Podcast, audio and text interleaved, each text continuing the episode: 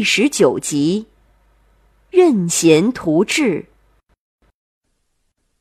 战国末期，诸侯相争是战乱纷纷。然而乱世之中啊，大商人吕不韦是独具慧眼。他凭借着自己的智慧和才资，哎，做成了古今中外最大的一笔生意。什么呀？买卖国王。这笔生意不但使他自己是封侯拜相，闻名于世，更是成就了千古一帝秦始皇的丰功伟业呀。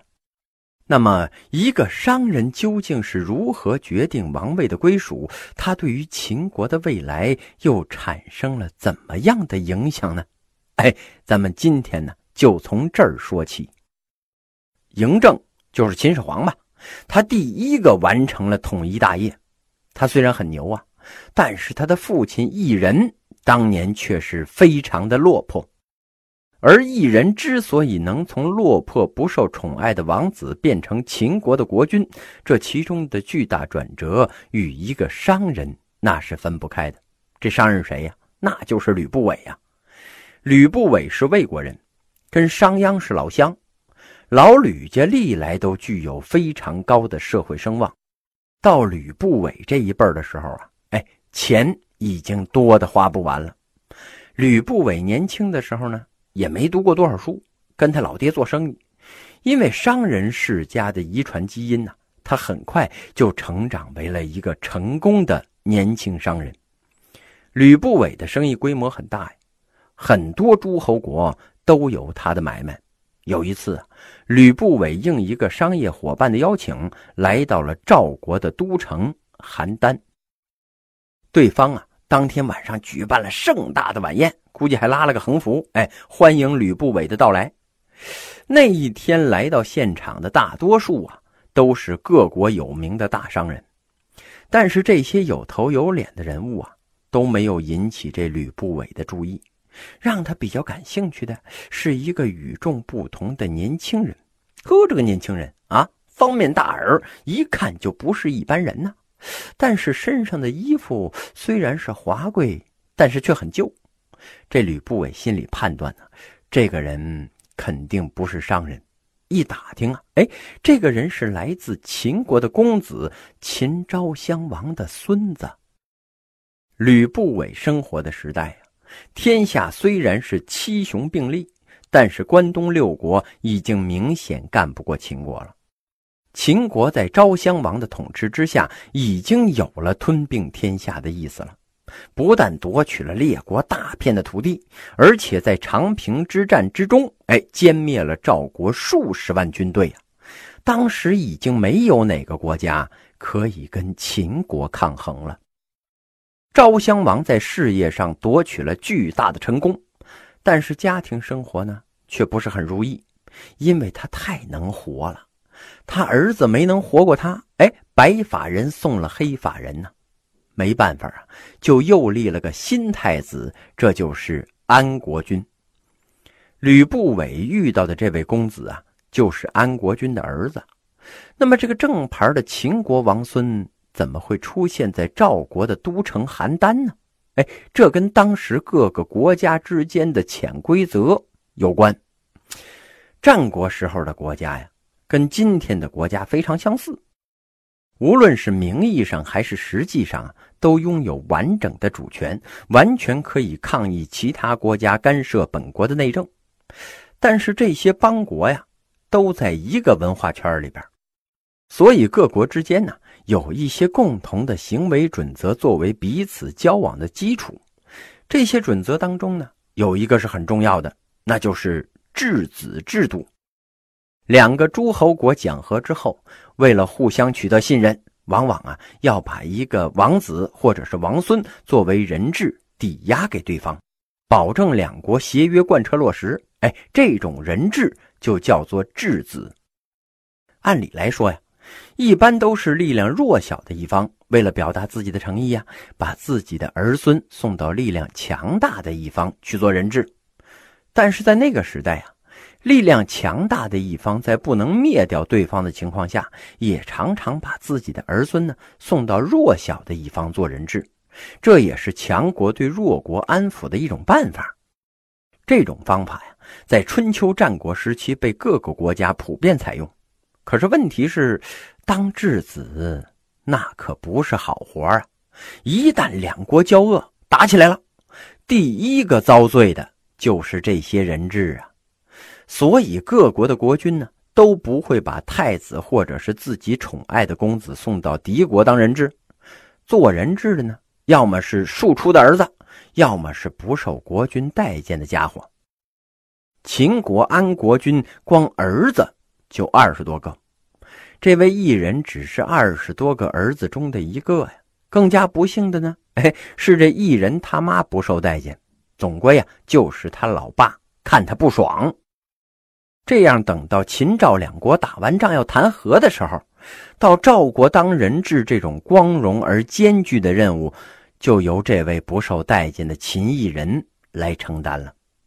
其实啊，把异人送到赵国去，也就是做做样子。像异人这样一个不受宠的王孙，并不能阻止秦国前进的步伐呀。秦国并不在意这位王孙的安危，哎，该打的时候那是丝毫不会犹豫啊。赵国的国君呢，也知道这异人在秦国是个什么地位，于是啊。也就没有给他相应的待遇，甚至表面功夫都懒得做。哎，对他不仅是态度冷淡，而且这待遇也不好。异人在赵国的生活呀，既没有专职司机，也没有特级厨师，买个茶叶蛋都得自己去呀，那是名副其实的一个落魄王孙呢。甚至有的时候啊，这个异人不得不靠邯郸的朋友周记。又经常借用王孙的身份呢，去各种宴会打打秋风。这一次啊，也是如此。开荤的机会来了，然后又恰巧认识了吕不韦。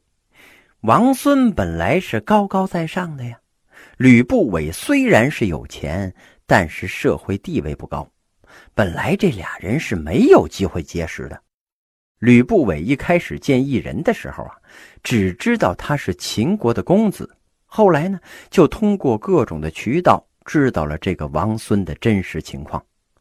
对于一个有头脑的商人来说呀，光是秦国公子的身份就具有很大的投资价值啊。于是他开始进一步的挖掘。后来呀，他又打听到这异人的父亲安国君最喜欢的女人。是华阳夫人，但是这位华阳夫人呢，却没有儿子。这个茶余饭后的谈资啊，让吕不韦看到了巨大的商机。于是，这吕不韦的心里呀，就诞生了一个宏大的计划。为了搞清这个计划究竟靠不靠谱，他回去向一个人请教。这个人是谁呀？嘿，不是别人。是他经了一辈子伤的老父亲。这父子俩的对话呀，是这么进行的：“哎呀，这种地有多大利润呢？”他老爹就说：“呀，十倍呀。”那贩卖珠玉有多大的利润呢？哎，可以得百倍。那我要是福利一个人当上了诸侯王，那有多大的利润呢？他老爹一听，哎呀！那可是算不过来了。这吕不韦一听，当时就笑了。嘿嘿，看来这个买卖呀划算。于是有这么一天呢，这吕不韦就去拜访了异人。一见面，二话不说是直奔主题。吕不韦表示啊，他可以帮助异人光大门庭。异人一听这话乐了。嗨，你你先光大自己的门庭吧，啊，你光大完了，你你再说光大我们家门庭啊。这吕不韦是淡淡的一笑，哎，我手里的资源可以将你的利益最大化呀。等你的利益最大化的时候啊，我的利益自然哎，那也就最大了。一人一听这小子的话呀，这是话里有话呀，示意吕不韦继续说下去。这吕不韦就跟一人说呀。哎，你爹安国君担任下一任秦王已经是迟早的事了。他非常宠爱这华阳夫人呢，但是华阳夫人她没儿子，所以啊，他一定要在你爹的儿子中收养一个做自己的儿子。这个人将来就是秦国的太子啊！我现在要做的事儿呢，就是出钱帮你去秦国打点关系，让你从二十几个兄弟中是脱颖而出。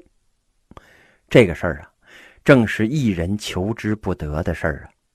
跟现在朝不保夕的情况相比，这吕不韦的计划那是太有诱惑力了。于是啊，他当场就答应了，如果吕不韦的计划成功，愿意跟他共享国土。吕不韦等的就是这句话呀，他立刻拿出了五百金送给了一人，哎，作为日常生活和结交宾客之用。然后啊，他建议一人把名字改为子楚。子楚什么意思？哎，就是楚国的儿子。这纯粹是为了讨好华阳夫人，因为华阳夫人是楚国人。随后啊，这吕不韦又拿出了五百金。大肆购买奢侈品，带着这些东西呢，西去了秦国。吕老板到了秦国，没有直接去游说这华阳夫人，而是去找了华阳夫人的妹妹，因为他就是个商人呢，直接见太子夫人，一是不方便，二来呢，让人怀疑他的用心呢，所以他首先拜见了华阳夫人的妹妹，送上了很多的奇珍异宝啊。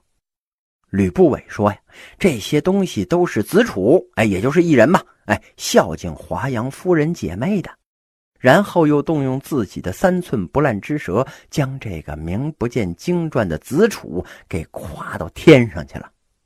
这华阳夫人的妹妹可能连子楚长什么样那都没见过，也就是任凭吕不韦的胡吹吧。等把事先准备好的说辞说完了，吕老板的狐狸尾巴那可就露出来了。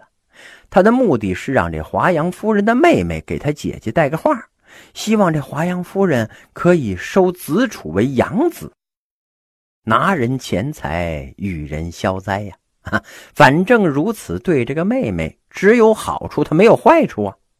于是这华阳夫人的妹妹啊，就去跟他姐姐说了。哟，我觉得吧，女人不能一辈子靠美貌过日子，要不然将来人老珠黄了，现在宠爱你的安国君呢，那也就移情别恋了。你现在面临的最大问题呀，那就是没儿子。将来万一哪个夫人的儿子被立为了太子，你的地位那不就难保了吗？现在最好的办法啊，就是在安国君的二十几个儿子之中，认一个既有才能又孝顺的做养子，然后啊，帮助他成为继承人。如此一来，那谁还是你的对手啊？等这华阳夫人对这个方案表示赞同之后啊，他妹妹就顺理成章的把子楚推荐出来了。